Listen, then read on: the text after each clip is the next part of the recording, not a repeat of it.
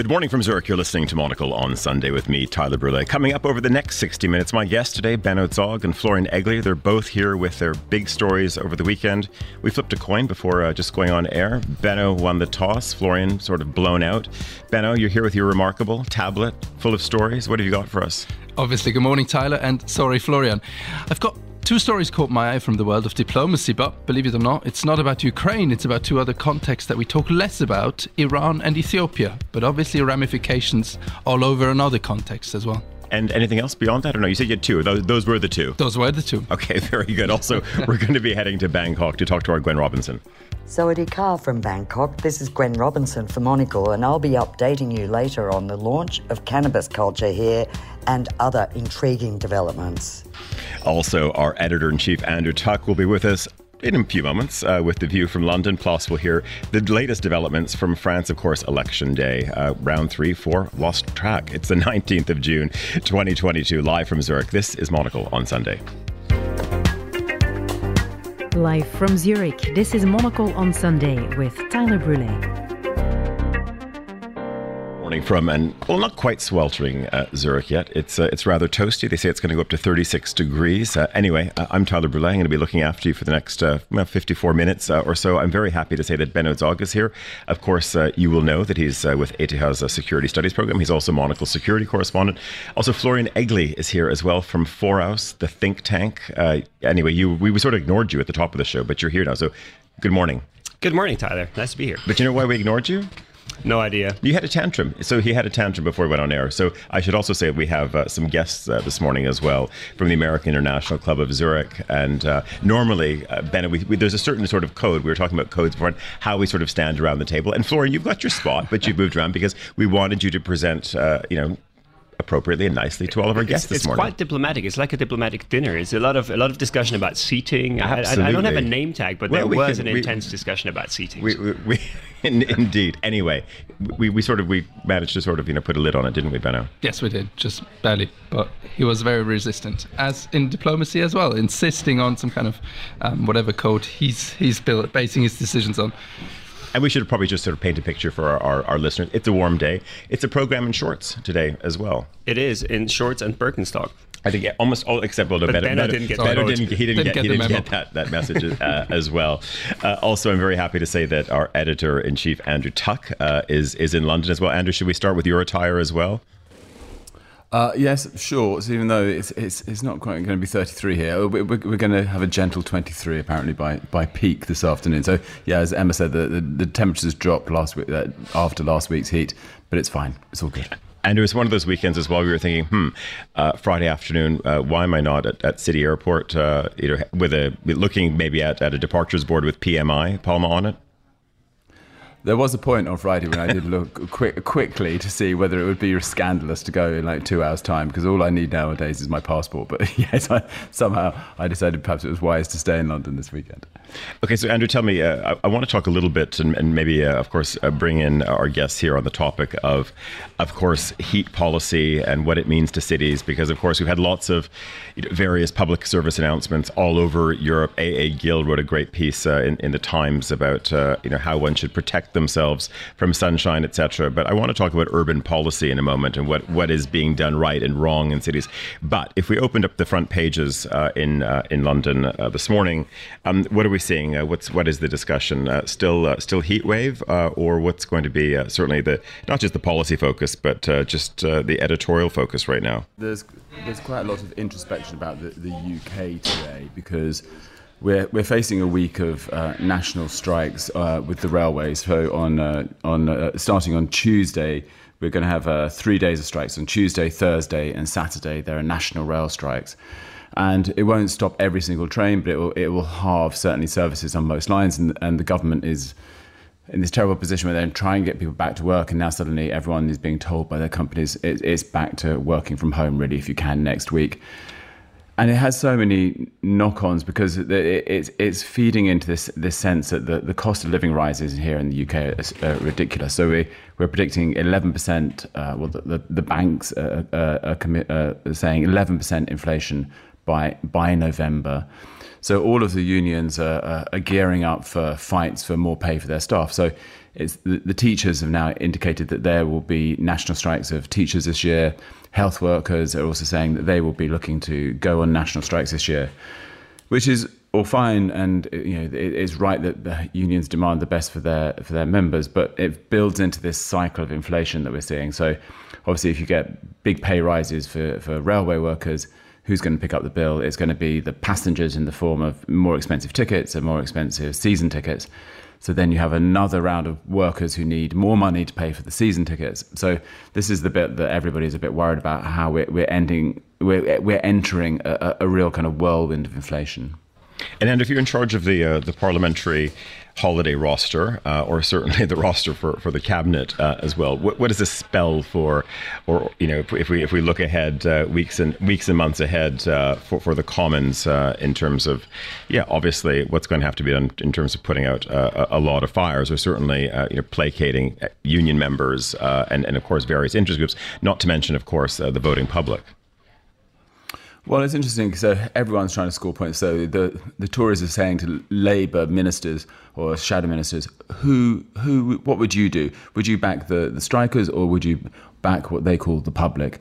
Now, the fact is that Keir Starmer seems to say, well, look, I, I don't think there should be strikes, but I, I, I empathise with what's happening to these people, and actually, it's the fault of government for getting, getting us into this mess. But they are a little bit kind of hamstrung about what they say about the strikes, because I don't think even with many Labour supporting members of the public, they're, they're very popular because it's hitting a period where we have huge summer festivals. It's over the it's going to um, impact things like Glastonbury. There's sporting events. All are going to be damaged. And the hospitality industry is saying just in these three days, a billion pounds will be lost from revenue for hotels, for restaurants, for all of the amenities that they represent. While on the Tory side, I think there's a feeling that you know if they if they're seen as as tough and tough for British people, they might come out of it quite well. But it's against this weird backdrop, you know, of Boris endlessly slipping away from the, the, the problem focusing at the moment on Ukraine, being the, the, the, bravest leader supposedly in Europe on, on, that issue. Whereas on the Keir Starmer side, he's facing this this this um, this inquiry into whether he broke lockdown rules, and he said that he will resign if that happens. So this week as well, on top of that, Tyler, there's also debate about who would take over from him, and the clear frontrunner is Andy Burnham, uh, the, the the Manchester mayor who fascinatingly is not an MP. So it would he would need to jump into a by-election. But so lots and lots of UK politics this week. And I'm not sure how busy the papers have been with stories about um, what happens, of course, when cities overheat. Uh, of course, we know that neighbors get uh, quite angry. Uh, before before we went on air, uh, I, I, sent you a little story that was in the Tages Anzeiger. But uh, Florian, do you want to pick this this one up? Because also Benno, we'll place it also to your world as well, because it's about conflict resolution as well. It's about diplomacy. This is this is this is you have to say this is lead lead news in this country it's about this morning. Rather the failure of diplomacy in that case. So, right? so, what, so tell us what happened and so, where. So that's a big neighborhood fight um, in Valais, and the, the, somebody actually made a video of it that went viral, and that's kind of the start of it. So um, there was somebody had a actually it doesn't look like a cozy cozy garden. It looks like a, a, it's pretty shabby to be honest, like in a pretty shabby kind of you know yard you could imagine with a bit of grass, but also not so nice. But not very loved grass. No, no. not very loved, not very no no not a kind place place. Anyways, there was a roast there. Um, so a big, a big um, I don't know if it was a lamb or a pig, but it was a lamb. It was a lamb. It was yeah. a big lamb roast. Okay, um, and and then you know a, a big conflict erupted, and it, kind of went into into a neighborhood fight about whether um, that was um, that was acceptable or not, and it ended with a with the the neighbor um, coming with a fire extinguisher and, he had, um, and, a, pick, and a, pickaxe too, didn't he? Yes, yes, some axes involved as well, um, and then of course afterwards police and everything. So you know even in in, in Swiss mountain regions, the tensions tensions are rising when temperatures go up. So, and yeah, and I think the victim in all of this was, of course, was was the lamb who who got the yeah, yeah the fire the fire extinguisher content. That was ruined, absolutely. Barbecue was ruined, neighborhood relations were ruined. Um, there was no mediator at site now, bringing in the world of diplomacy, of course. Third parties without stakes in the issue can be very helpful. There was no police, no judge, no, no. friendly neighbor. Um, but to be honest, the story didn't surprise me too, too well. The Valais, this is a mountainous region in Switzerland, is slightly notorious for pecu- peculiarities, let, let's call it that.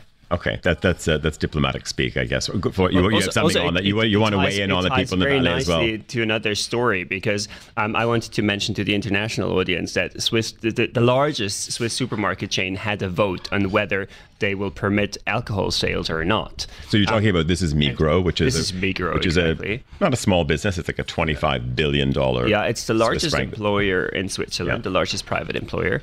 Um, and so everybody, so it's a cooperative, and everybody who's a member of the cooperative got a ballot, and they could say whether or not alcohol would be permitted in these supermarkets, whether they would sell alcohol or not. And when, as you know, that the founder was very much against the sales of alcohol and tobacco. Um, so that was a huge debate that kept Switzerland busy for months, and that's why nobody actually reports the results anymore afterwards because we're all so fed up with it.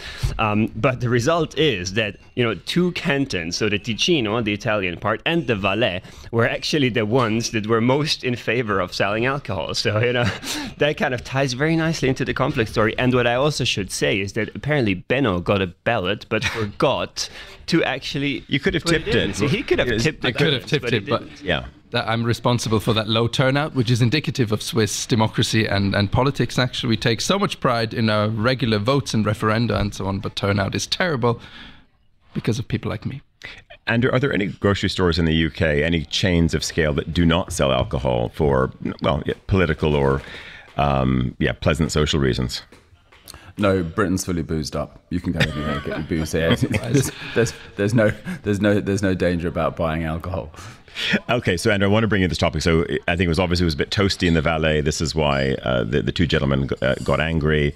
Um, it's a hot day. Maybe there's nowhere for them to cool off, even though you know they're in a part of the country which is has higher altitudes, etc. Never, nevertheless, uh, this this all goes wrong. And as as I was saying a little bit earlier, we have all of these yeah, public service, you know, policy announcements. How do you stay cool in cities, etc., etc. And these these are things which are of course are issued because maybe uh, you know the the horse has, has already bolted it up at that point. You know, in many ways, cities are just not designed uh, in the right way. And of course, as we look at uh, the the mercury ticking upwards, now of course. Um, Aside from being the editor in chief of the magazine, you are the host of The Urbanist. It's a topic that you're looking at all the time.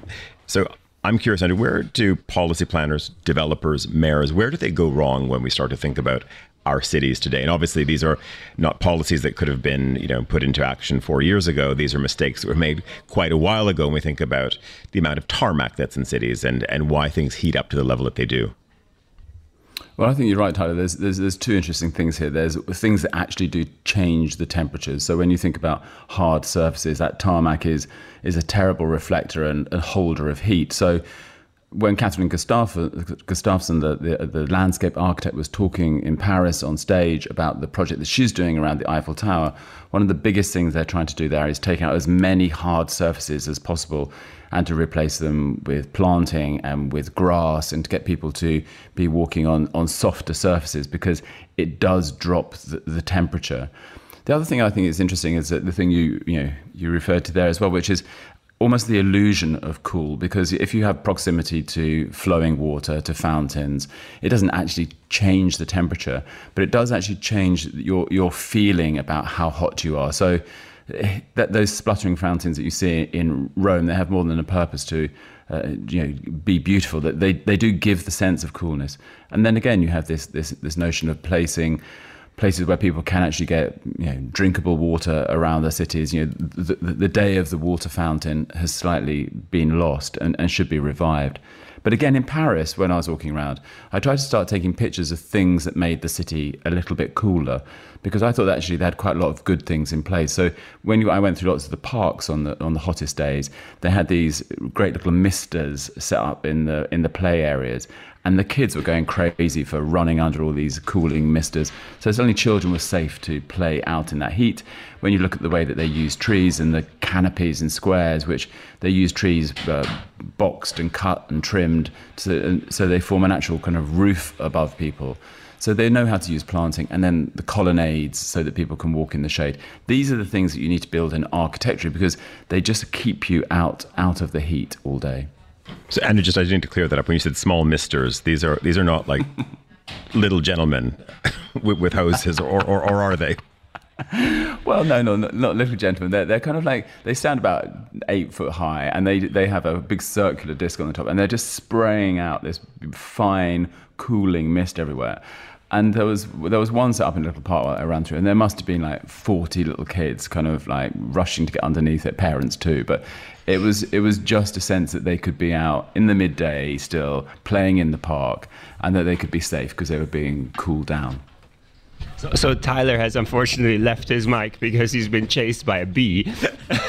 sorry about that. This is, uh, sorry, so we're, we're, in, I, we're in no summer here. I, I thought. I thought. I, don't, know I, I don't even know where it came from as you know? well. Anyway, it's, um, it's another yeah. consequence of this temperature, too, Tyler. exactly. But Andrew, how do, how do you square this though um, as well? Because on one side we, we've you know we've seen parasols you know disappear because you know for various health and safety reasons because of course uh, sometimes they come down too low. Someone might be walking along the pavement; they might bump their head. So you know, we, we saw sort of you know policies against those. And in Zurich, you know, one of the problems is there is there is so much tarmac now because the city wants a, a smooth surface, and this has to do with ex- accessibility issues, of course, for the disabled, uh, for people who need to get to the airport with their wheelie suitcases. You know, they, they want to have a smooth city. So how do you how do you square this? I mean, between health and safety measures, but also making a city indeed cooler. Well, I think we know the answer, Tyler, and in fact, you you do have uh, the answer there in Switzerland often, which is you know the, the notion of the awning. And again, where did the awning go in other cities? Because when you look at pictures of Victorian London or Edwardian, Edwardian London, if you walk down any of the streets in, in any neighbourhood, nothing to do with class or to do with wealth, that you would see houses. Every store would have a pull down uh, canopy that would come over the, the groceries, would shade the window in summer, would provide this moment of cool. And now we've gone to a world of endless plate glass windows and these horrible kind of snaking tubes from aircon units being pumped out into the street, meanwhile leaving the door open at exactly the same time. So I think that we, we, we lost some of the common sense things about what you need to build into a city to keep them cool. And, and finally, just uh, Andrew, lessons from Spain. Uh, of course, uh, you're spending a little bit of, of, time in, in Palma as well. So you, know, you could say on one side that, uh, of course, you know, good landscape architecture, this un, this this notion of uh, of a canopy, um, and again, that's that's not something which spreads, you know, certainly over every Spanish city. But if you if you look at, I can think back to when we did our conference in Madrid a few years ago. You know, here is a city that in many parts, you know, has you know, quite a remarkable you know urban canopy. And again, you know, we're talking about trees that you know were planted over 100 years ago. Uh, so you, this, these canopies can't come about overnight. But um, yeah, if you if you sort of looked from your terrace in Spain, uh, and any lessons uh, that the Spanish do well. Well, it's funny as you, as everyone will guess now. I, I own a tiny place in, in, in Mallorca, and when we went to buy it, we are, we are Spanish friends. You know, we had some options and things, and everyone said, oh, go on go on the shady side of the building. That's much better. Your your furniture won't get singed by by the heat. Make sure that you have enough of a, a balcony above you that will give you shade and protection. But actually, in the current issue, we have a, a nice story about a, a, Spanish company based in Mallorca, OHLAB, and they've just built this building, which the idea is you never have to turn on air conditioning, you never have to turn on heat because it's a passive house building. And they've used the notions of through breezes, of, of shutters, and, and, and wooden slats on the front of the building to break down and, and make sure that the harshest sun doesn't get into the building in, in the first place. And I think this is the other thing about older uh, Spanish buildings. You notice that actually they, they didn't go for big windows, they went for some dark spaces within the core of the building. So that there was a place that was cool and calmer. And I think they've also picked up a little bit in this contemporary architecture that OHLAB is doing. So yeah, get the issue because it's got some really interesting ideas in there, as well as, I must say, a great interview with the, the heat officer for Athens who explains what that city is doing as well to try and keep temperatures cool. Uh, just uh, maybe we'll, we'll move from urban policy to to foreign policy. But at the top of the program, uh, you you flagged a, a story taking, of, of course. Uh, to uh, current current conflict as well, but also some maybe some players who've been um, a little bit missed, uh, yeah, I, I've been absent in the mix anyway. That's really that. I think generally the way the media and our own attention works, we can be focused on one or two contexts um, while others end up being neglected. But there was a, a big story in this week's Die Zeit on Iran and Iran's nuclear program and the diplomacy around it. And it's this classical story about international diplomacy that has really all the ingredients on it. Just a bit of background in 2015, the, the Iran nuclear deal, so called, the JCPOA, was concluded with all five permanent members of the Security Council being signature, uh, as well as Iran, Germany, and the EU. that essentially was a deal of um, the the world or the international community or the West lifting sanctions against Iran for Iran not enriching uranium anymore. That would bring them closer to the nuclear bomb.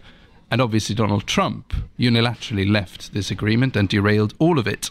And now, negotiations in Vienna, um, where the International Atomic Energy Agency is based, are ongoing to salvage that because under Joe Biden, of course, there's a bit of an opening there. And it's really interesting because obviously, Iran and the US are not talking directly, as one does. So there's shuttle diplomacy by other diploma- diplomats between exchanging these letters, as it tom- sometimes works. And apparently, there's one sticking point, and that's why the, why the title of the whole article is Staring Contest. There's one issue left, which is that the US lists the Revolutionary Guards of Iran as a terrorist organization. Um, that must be a very long list of terrorist organizations, but it's on it, and Iran, of course, wants that lifted. And now it's about who blinks first. So there's more or less agreement on everything um, but this one issue. And I'd like to make a wider point on that because obviously solving this Iran case would be so important for the region because if Iran gets close to the bomb, so will others, the Saudi Arabias and so on um, of this world.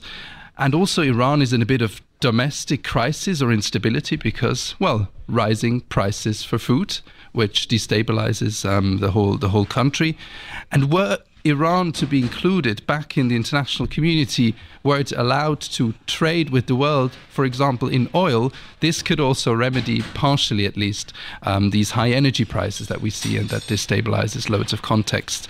So it's kind of all in there, but there's this one sticking point where everyone kind of insists on their point probably for domestic reasons, as always. So in Iran, hardliners are currently um, in power, and in the U.S., where Joe Biden to compromise on that, he would obviously be attacked by the by the Republicans.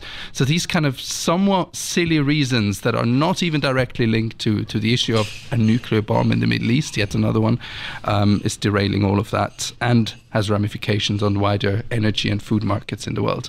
So it's an interesting one. It is classic diplomacy where it really boils down to some of these symbolic issues. Mm. Florian, just uh, from from your perspective, when you when you think, okay, uh, maybe the clients that you work with at at Foraus, uh, and certainly thinking about maybe the people that you know who are working at at various uh, foreign ministries uh, you know, whether uh, on this continent or, or, around the world. You have Ukraine on one side. Then, as, as Ben said, you've got you know, a variety of issues which and, and which would have been critical on, on any other news day in any other news cycle, but they are they're not even you know down page in international news headlines now. So how much capacity uh, do you, whether it's an organization like yours that yes you have to focus your your resources on one side to dealing with something which is certainly on our doorstep in, in, in Europe. Uh, but of course, there, there are myriad other topics as well. So maybe that's what we get. Our smart think tanks, of course, Foraus would probably be one of them. Um, also looking sort of well over the horizon as well, thinking uh, where should we be looking next, and, and certainly, and also directing your clients and in your partnership base as to what should be a focus of opportunity.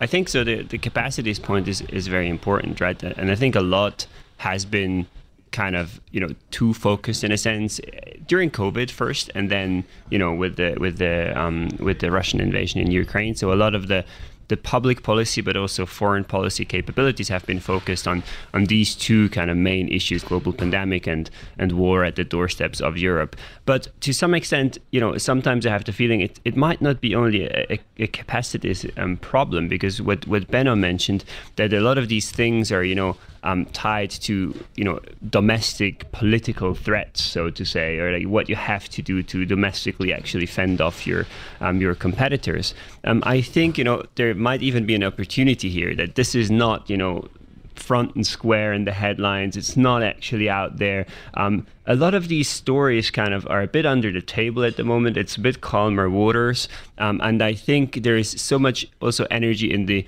in the political debate and in the in the public, you know, debate in newspapers, etc. On now the, the the the conflict in Ukraine, but as the pandemic is coming up again, I mean, we've heard it.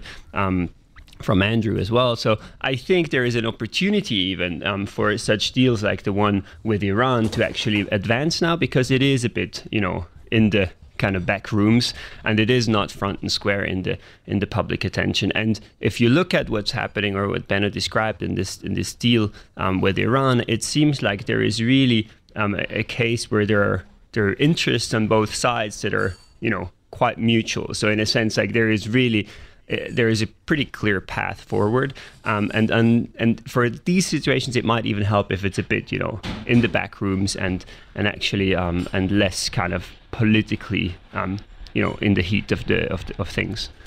Uh, Andrew, just to, before we uh, go back to Emma with the news headlines, uh, just uh, maybe your uh, your forward view. If you think about, of course, the Foreign Office, what they have to deal with right now, as you said, of course, we have Prime Minister Boris Johnson, you know, very much out there, um, becoming sort of you know the other sort of poster child, as you said, for the for the rest of Europe uh, for the Ukraine cause. But this focus element, looking at what the UK has ahead of it in terms of domestic policy, does it concern you that we end up with another eye off the ball moment? Look, things are not going well, and you, it, you, you read the, the right wing press. I just read a, a story this morning saying that you, the reason that things aren't going very well is because of you know uh, civil servants in the ministries who have, have, stopped us benefiting from leaving the EU. So I think the narrative is we haven't benefited benefited from leaving the EU, but now they're trying to look around who, who they blame for for, for the state we're in. Meanwhile, we have this fight going on about whether we should send. Um, people waiting to see whether they can migrate into the country to Rwanda. We have the Northern Ireland protocols being picked apart, and another fight with the EU, maybe a, a, one that will go to court up ahead. It's a mess. And it's a mess when you have so many domestic things going on. And in a way, mess sometimes helps Boris Johnson because everyone gets a little bit distracted. And as I said, Keir Starmer certainly is. But I don't think that he's, you know, is the one place that he can show simple leadership on. And I think he's hoping that will get him out. And he, he has two by elections this week, which everyone's wondering whether he can get through either of them. So it's a mess. And, and he's, he's using this Ukraine thing in a little bit. Of course, he believes in it, but he's using it as, as a shield as well. Just, just, and before we go, Florian just uh, has one point to add to the mess. Florian, go It's ahead. interesting because the mess, I think, is, is very much the same or similar. It's other topics, but it's also a huge mess in Switzerland. Right? Our government can't get their acts together in the negotiation with European unions. We're in huge conflicts. What is actually neutrality when it comes to arms sales, um, and at the same time, you know, domestically. Um, as well. It's it's really it's really unclear like where leadership is. And I think the, the interesting thing is here it's seven people in the executive branch and nobody can really capitalize on it. It's kind of like it seems like the whole government is floating at the moment. Mm. And but Andrew, you know that uh, of course Germany um, created, of course, the the ultimate tool for that mess. You own one of them. It's yellow. It's got it's got a hose, um, and and and probably that's what we need. Everyone needs a good a bit of a spray down, don't they? Yeah, get your Karcher out and blow these people away. That's Andrew's Sunday sorted. Andrew, good to talk to you. Uh, we're a little bit adrift of bottom of the hour, but uh, Emma Nelson is still there with the news headlines. Thank you very much indeed, Tyler. Voters in France are taking part in the second round of the country's parliamentary elections.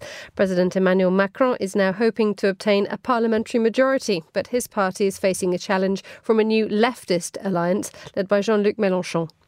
The Ukrainian government has vowed it will prevail against Moscow. Russia's assault continues and intensifies in the east of the country. One of Japan's biggest employers, the telecommunications firm NTT, has said it will permanently move a large proportion of its staff to home working from next month. And a 10 day old goat may have just set the record for the longest ears recorded on a kid. It's astonished its owner in Pakistan when it was born with ears measuring 19 inches or 46 centimetres. Although dogs with the longest ears have made it into the Guinness Book of World Records, there are no goats with the same honour yet. And those are the headlines. Back to you in Zurich, Tyler. Emma, we don't want to see that goat in a windstorm, do you? Oh, it's absolutely beautiful, but the poor little thing will take off like a helicopter in a wind. It's enormous. They, they drag along the. Um, I can't necessarily say that it's not going to have a few issues. It's not going to have to work through when it grows, but it's it's it's an absolutely beautiful little creature. It's lovely. Very good, Emma Nelson uh, in London. Uh, it's uh, just gone uh, ten uh, thirty-four here uh, in Zurich. time to head to Bangkok now. Our correspondent there, Gwen Robinson, is standing by. Good morning, Sawadee Ka, Gwen. Sawadee Ka, Tyler. Uh, so you uh, teased uh, our listeners at the top of the program, and, and this is a story which uh, has, of course, been gaining headlines uh, all over the place. And of course, this is the cannabis story. Uh, we're talking about medicinal use cannabis in in Thailand, and this comes at a very interesting time. Of course, a moment, yet or yet another moment as the country starts to to reopen. but I'm curious, and it's it's played you know one way internationally, but how is it playing out domestically in Thailand? Well, in, indeed. I mean, we were all surprised that the, the Thais actually went ahead with it. Um, but it has been, you know, speculated on for a long time, and there were there were incremental uh, softening of, of rules, including that it, it's long been an open secret that you can get the, the CBD oil, the cannabis oil, for strictly for medical uses uh, for some time now, but all sort of sold quietly over the internet. But um, this new uh, opening, uh, actually, they're calling it medical and health reasons, but it seems to have ushered in an explosion of we've got, you know, even chain cafes uh, like Black Canyon, which is a popular uh, chain uh, coffee shop, uh, offering cannabis drinks um, on the internet. There's lists being posted of places to go and buy cannabis, and the the rules so far seem to suggest that it can be consumed it cannot be smoked in public places, but like everything in Thailand, it's all sort of different shades of grey, or should we say green. It's not clear really what you can and can't do. But what is clear, I think, is you can't traffic it in big amounts. The next step, of course, is that there is a, a bill going through Parliament which will add the, the fine print, the regulations of what exactly you can and can't do. But it is an extraordinary step, and it has led to, you know, everything from cannabis cuisine to, as I said, cannabis drinks. Uh, so it all seems to be um, go, go, go on that front. And just to quickly before we move on, Gwen, from a policy perspective, uh, if if I'm, of course, from one of the other parties, or I'm uh, writing an op-ed for the Bangkok Post, why now? you always ask the, the difficult questions.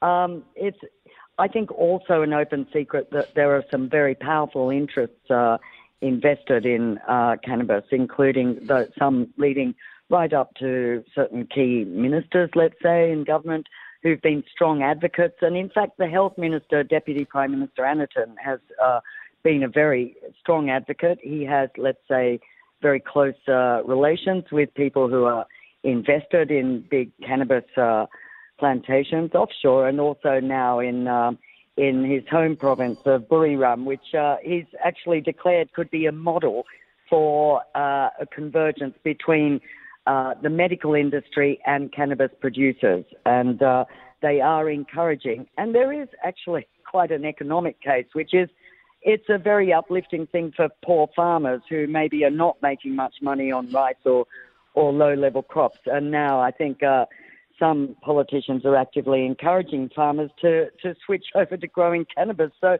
who knows? We might have fields and fields of cannabis covering Thailand in, in coming years. I mean, there seems to be a bit of a, liberalization theme going on uh, in, in Thailand uh, at the moment. Of course, we have uh, COVID restrictions uh, being further relaxed, uh, but also a discussion, of course, in Parliament as well uh, in, in Thailand about legalization of gay marriages as well. well, that's yes, it's been quite a month. Uh, that that bill to legalize same-sex marriages uh, has been going through the same time as cannabis. So, you know, people. I had a friend visiting Thailand the other day who was going, "What's going on here?" Um, and at the same time as people are now being actually encouraged to rip their masks off, their COVID masks. So it all seems to be this massive burst of liberalization. The same-sex marriage thing is interesting because it's still one I think anyone who's ever been to Thailand knows how liberal and open they are about both, um, you know, gender changes and, and sexuality. But uh, there's still a lot of conservatism at the top, and there's a, quite a bit of resistance to actually going ahead with legalizing full blown gay marriage. So there's now a big debate in Parliament about uh, whether to go ahead and legalize what they call same sex civil union versus full marriage. And typically, Thai, they're pushing through about four different bits of legislation which will then be reconciled, and lawmakers will probably have to choose between one or the other. And of course, you know, LGBT advocates are pushing very strongly against same sex civil union. They want the full marriage thing. So I think that will be that will actually be quite a battle. But the fact that they got this far, I think, is is very significant. And you can imagine the effect on neighbours, such as, you know, for example, Singapore, where sodomy is still actually a crime, and uh, many other Asian countries are deeply uncomfortable with um, with legalizing or open displays of uh, homosexuality. Let's say so. I think that's also unsettling some of the region, let alone the cannabis law. My God, people are still being put in jail uh, for uh, so much as a matchbox of, uh, of cannabis in uh, certain countries surrounding uh, this one. Well, that, that was going to just um, be my next point, Gwen. From a regional policy point of view, and maybe from well, not just a, a soft power, but I would say certainly from yeah a, a, diplomatic status point of view, this this is quite something, um, and how it could not completely upend, but maybe unsettle the neighborhood. So, do you think that this is also, as, as much as from top leadership, is this also, yeah, from a, a, yeah, you could say sort of a public diplomacy point of view that that Thailand is doing this to also position itself coming out of the pandemic as you know, almost out of nowhere as this even more progressive player within you know, the, the APEC neighborhood. That's such a good point, and you're absolutely right. I think there are elements in Thailand, a lot of it follows this deeply, deeply destructive, long, prolonged lockdown in Thailand, which was heavily reliant on tourism. And as we know, I mean, they hit 40 million tourists a year just before COVID, and they're down to about less than 1 million last year, far less. And uh, there's a huge push to rebuild not just the tourism industry, but Thailand's image. And I think a push to brand it as cool and progressive they've got a bit of an image problem, let's say, because they're still locking people up for criticising the monarchy, for example, and there's still protesters on the street. But I think there are very uh, strong movements to to push ahead with these kind of things. And uh, as you point out, from a public diplomacy viewpoint for Thailand, it's a good thing. It's liberal. I think Western uh, Thailand's Western partners actually, I mean, have sat up, taken notice, and, and welcome it. But I think regionally, it's not playing that well, but nobody in the inscrutable ASEAN way. I think none of the countries will come out and say anything openly, but uh, I'm sure there's a lot of raised eyebrows. Mind you, I did read that Malaysia is also considering some level of decriminalising drugs, but I think it'll be a long way before we see um, we see homosexuality sort of being embraced and even encouraged with uh, gay marriages in any of the neighbouring countries. Finally, Gwen, just before we go, uh, it seems that uh, again uh, on on the liberal uh, track as well, there's going to be a bit of a shift uh, in terms of what's happened with alcohol policy uh, as part of the COVID restrictions being being lifted. you know, I, I know that ah, yes. even even even at the best of times, sometimes it's a little bit strange in terms of what the the alcohol policies are in in Thailand, but. Um, I guess there's there's also been a ban on sales um, in in the middle of the afternoon, which seemed to be going by the wayside. Oh yes. Well, let's not get too optimistic about that. It's it's something I think uh, even uh, repeat visitors uh, aren't really aware of. There is this ridiculous policy that from 2 p.m. to 5 p.m. every day you cannot buy alcohol, but they don't tell you that. So you can go to a supermarket, stock up with your wines and beers, get to the checkout, and they say you can't buy this until five o'clock. So that's been going on for you know for since a, a very long time, and uh, there's now, um, lo and behold, a push to reconsider that ban, but at the same time, in reviewing COVID restrictions and announcing to the world that Thailand is almost fully open and they're abandoning all this Thai pass uh, pre flight registration processes and testing, they still are insisting that all bars and entertainment venues must close by midnight. And I think that is also causing some stress to Thailand's once very vibrant entertainment industry uh, because to close at midnight, you really have to kick people out at 11. This doesn't fit with a city that never sleeps and uh, some of the tourist areas as well. So, you know, that's also something to uh, deal with. But I think this long hated, uh, for some people, uh, ban on alcohol sales in the middle of the day, which was justified as help stopping school children buying alcohol. God knows, wouldn't a smart kid just get up early and go out before two o'clock to buy their booze. But anyway, there you go. I think there will be more of a push to reform that, but I think that will be uh, they'll do drugs and uh, and uh, gay marriage first, probably. Gwen Robinson, our correspondent in Bangkok. Always uh, very good uh, to chat to you. Uh, you are listening to Monocle on Sunday. We're going to go away for a short break in a moment. When we come back, more stories, and also we'll be heading to Paris.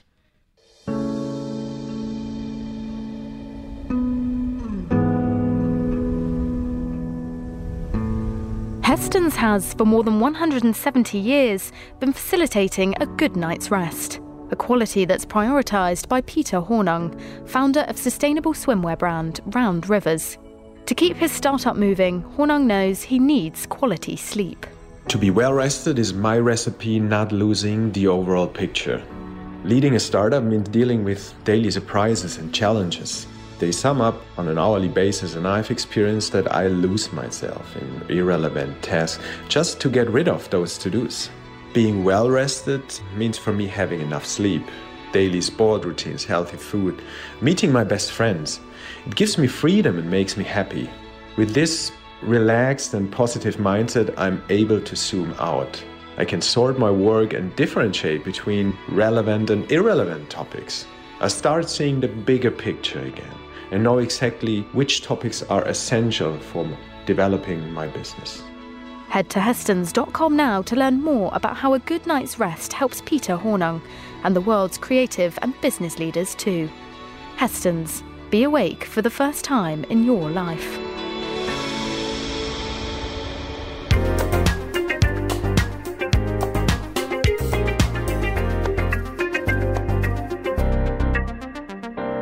Welcome back to Zurich. You're listening to Monocle on Sunday with me, Tyler Brûlé. Florian Egli is also here, Benno Zogg. Uh, Florian, uh, we're going to head to Paris in a moment. Uh, but before we get there, uh, anything else for us? I think you have this bit of a French angle on your story, maybe as well. We're going to France. Yes, we are. It's one hour um, um, out of uh, out of Paris. It's called Villepinte, and in Villepinte. Um, I've never been there. I don't know how it looks, but apparently, um, almost hundred thousand visitors gather um, for an arm sales fair. So that's about two point five times the um, number of visitors of yesterday's Pride in Zurich, which was the record Pride, um, and and it just struck me as a, as an incredible example of you know how how kind of you know what, what topics dominate um, our world at the moment. So 92 countries are present, 260 delegations. It's a huge fair and interestingly or a bit ironically even so that if you want to see the the weapons in action if you want to see the demonstrations they've built like a desert zone. So they still live in this area so, where, I wonder who's buying. Yeah exactly. But uh, but so the whole the whole kind of you know um, motivation for that or is all you know the situation in Ukraine and yet they demonstrate their weapons in a in a desert setting so they they're stuck you know um, in this in this notion that wars are only happening in deserts but um, so that's that's kind of the fun uh, the funny part of it. But I find it interesting that you know the, the arms sales are, are through the roof. Um, company stocks are up. Um, Germany, of course, um, um famously committed 100 billion. Switzerland increased its military budget. France has done the same. So across Western Europe, military budgets are really on the rise, and and stocks of these companies are going up. And and there is a big discussion, um, kind of on the back of this, that you know um, a lot of people at the moment lose a lot of money in stock markets because stocks kind of fall off the cliff. Yet, you know, arms companies. Your, your, crypt, your crypto is, uh, is, my crypto right portfolio is gone, right? Yeah, you know, so I, I, mean, I forgot my code anyway, so it's okay. um, no, but so so it's really a question of you know wh- whether these companies are kind of coming back into the public as even you know some some companies helping us to kind of defend our values, our democracies, and might you know find their ways into into sustainable portfolios again because they've been excluded, right? It was kind of the first in you know 20, 30 years back, the first step towards more sustainable investing was you know get arms sales and tobacco companies out of your portfolios,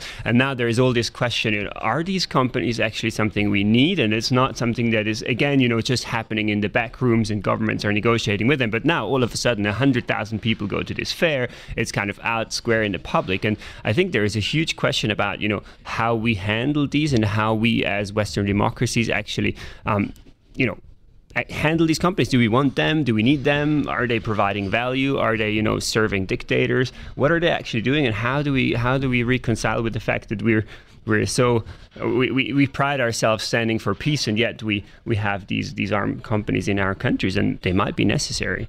Benno, but power through peace, no? Uh, well, and yeah, peace through power. It's it's a tough one. If we look at just this very article and you see photos of Nigerian generals enjoying French hors d'oeuvre, we see this desert setting, which does, of course, indicate what kind of customers they're looking for. And the tourist is taking a selfie with the Leclerc tank, and on the other page there's a French César howitzer, those very ones that are delivered to Ukraine now. So kind of this showcasing something that is as lethal as it gets and and kind of as a society and, and as countries reconciling to what extent these industries are necessary and we should cultivate them and make sure there is innovation because there's still other powers that are very ready to use um, these kind of tools but it, but it's a very tricky one. It's very political and it feeds into all these debates we're having, including, for example, in Switzerland on neutrality. Who can receive Swiss tanks? We don't send them to Ukraine, but we do send them to Saudi Arabia. So where does this this take us? Um, and just a, a, another point on that it's reflected in, for example, the whole energy market and negotiations around that. Um, we're boycotting Russian oil and buy more from Qatar and Saudi Arabia and so on. Um, again, what kind of dependencies are we creating in that? It's it's a tricky one, and don't think there's a there's a clear solution. Indeed, not. Uh, it's time to uh, well, you took us to France uh, to Villepinte, uh, Florian. Uh, we're now heading uh, to the 20e arrondissement right now. I'm very happy to say that I'm joined by Florence Martin Kessler, very good friend of the Monocle family, also the co founder, editor in chief of Live Magazine. Their big event is coming up in Arles in a few weeks. Uh, bonjour, Florence. Bonjour, Tyler. Uh, well, listen. Uh, maybe just first, I think you have to answer a question because uh, Florian he doesn't know what uh, what Villepinte looks like. Uh, so, is, is is this a, a nice looking uh, town banlieue of Paris? Villepinte is really near Charles de Gaulle Airport in the north of Paris, and it's it's a massive fair. you know, the a, a huge um, place where you can have a fair from design to weapons and Satori, this uh, this big arm fairs he's been talking about, is uh, very spectacular. Actually, we recently did a story about it because uh, it's just very odd to see all these, you know, uh, ladies demonstrating for uh, munitions and uh, huge tanks. it's a story by Guillaume Herbaut that I thought is half ironical and half uh, it's very powerful and interesting to think about uh, war away from the front lines because, uh, of course, war, war is a huge market as, as, well, as you well know. But talking to the elections that are happening today, uh, one thing for sure is that the, the fact that France is the third uh, arms manufacturer in the world has not been uh, at all discussed in the in the programs of you know this war and peace business is not something that is on programs at all. It's interesting though because on, on one side you, you, say that, and of course we had you know very high profile imagery uh, of of course of Monsieur Macron uh, in his overnight uh, train wagon uh, heading towards uh, Kiev as, as well, and and of course as as, um, as Ben was mentioning you know, a bit earlier, of course you know France of course being one of the biggest arms producers. So it's interesting that you know from an employment point of view, even to a foreign policy point of view, it's just not part of the platforms. Florence, it's, any it's any reason? That stands out. Why not? There is this tension in France always about some kind of taboo thing. The employment in the arms sector is massive. Uh, a friend of mine who is a prominent journalist here, Anne Poiret, has done a very uh, interesting investigation in how to see where those factories are. They're in the central they're in the center of France. It's impossible to approach. You cannot have testimonies of all those workers. It's dozens of thousands of, uh, of jobs that are in place. And so you have, you know, the same for the, um, you know, climate sector, if any polluting or energy uh, industries. These are kind of, uh, you know, dark corners that are not uh, discussed uh, very openly uh, in the newspapers or in the public discussions. Um, I don't know why. Because uh, uh, in the end of it, uh, people want their jobs, and France is very fractured uh, between uh, along those lines. But uh, you will keep your job in a weapons factory, and at the same time, maybe you will vote for uh, the some of the more uh, radical parties on the right or on the left. Mm. Just to bring us up to speed, then uh, you mentioned election, uh, and uh, here we are with with another round. And of course, uh, in many ways, the story has been so dominant. Uh, of course, uh, the course of, of the week, an erosion of certainly the, the Macron position and what this will mean in in Parliament. what's the mood in Paris on a Sunday morning? I was just watching the, you know, the the thread of Le Monde, and the, there was just uh, having a girl who said, "Well, I voted to the left because it was just too hot last night," and it's true. It was uh, 37 degrees in Paris last night, which is um, very very warm and uh, unheard of and uh, the mood the mood is like there is this massive abstention which is the you know structural and not uh, only in france but uh, it's a record on the fifth republic 52% last sunday uh, it's a bit um, you know uh, marine le pen uh, is up 6% again, so 1 million voters. And I was talking to a friend who reported from Le Monde this week, and she was uh, she was away from Paris, maybe in a in a you know in in a kind of Villepinte like kind of uh, neighborhood, uh, away from the big cities, in a not really the suburbs, not really the countryside, and she was kind of struggling to find uh, voters for Macron. And she had no trouble at all to have people who wanted their full names and their photograph and their photo in the newspaper saying they were voting for Marine Le Pen. So that's definitely a shift this pride, this kind of assumed vote uh, that you maybe are, uh, you know, you have a shop in a small city and you're to very proudly say you vote for uh, Marine Le Pen. So that's uh, that's definitely a, a, bit new, I guess. And um, yeah, there's been a lot of talk, and you were t- telling me about the news on a Sunday morning. What is the République? You know, what is for this Republican France stand for? Uh, Macron has been firmly saying that he's the only one, uh, you know, embodying the values of the French Republic, and uh, that both Mélenchon and Le Pen were these uh, danger, dangerous extremists uh, that uh, did not belong to this Republican scope uh, and it use it's it's new for him to include Mélenchon in this, and people have been a bit shocked about that. Um, just Florence, just before we go, and, and very quickly, because we're just approaching the end of the program, um, maybe uh, time for a, a, bit of a shameless plug from your side as well. Any of our listeners who are going to be in the south of France, uh, of course, over over the coming weeks, but in particular in the lead up to July 8th, uh, you have a rather large event. Tell us about it in 30 seconds or less. So, uh, Live Magazine, which I started, is a journalism show. We put journalists in theaters, and in this case, in Arles, which is the biggest photography festival in the world, in an antique theater of 2,000 seats, uh, which was built in the first century. So, you're sitting in the warm night facing a a gigantic screen with a rock band uh, playing music, and at the same time, we will tell you, uh, you know, stories uh, from all over the world with a with a very visual component, trying to be funny and uh, dramatic and uh, true. And uh, Live Magazine tries to, you know, make journalism in a different way, but with live people telling stories to people who actually buy tickets and it's been a, a big um, a, a, big success in a way. Uh, we're trying to reach people who are very far from politics and uh, and journalism. That's what makes us a kind of. Uh, and just just before we go, uh, see, are there still seats available? Absolutely, livemagazine.com. Okay very good live magazine.com. Florence Martin Kessler, thank you very, very much. And see, Florian, look at journalists on stage, just like today, almost live performances. You see, if you get to the right side of the table, but, it's fantastic. But it's Arles and, and not Dufour. Indeed. We have to leave it there. Florian Egli, Benno Zogg, Andrew Tuck, Emma Nelson, all in Zurich and London. Also, Gwen Robinson in Bangkok, Florence Martin Kessler in Paris for us. Our producers today, Desiree Bandley and Emma Nelson. Our studio manager in Zurich, Desi again.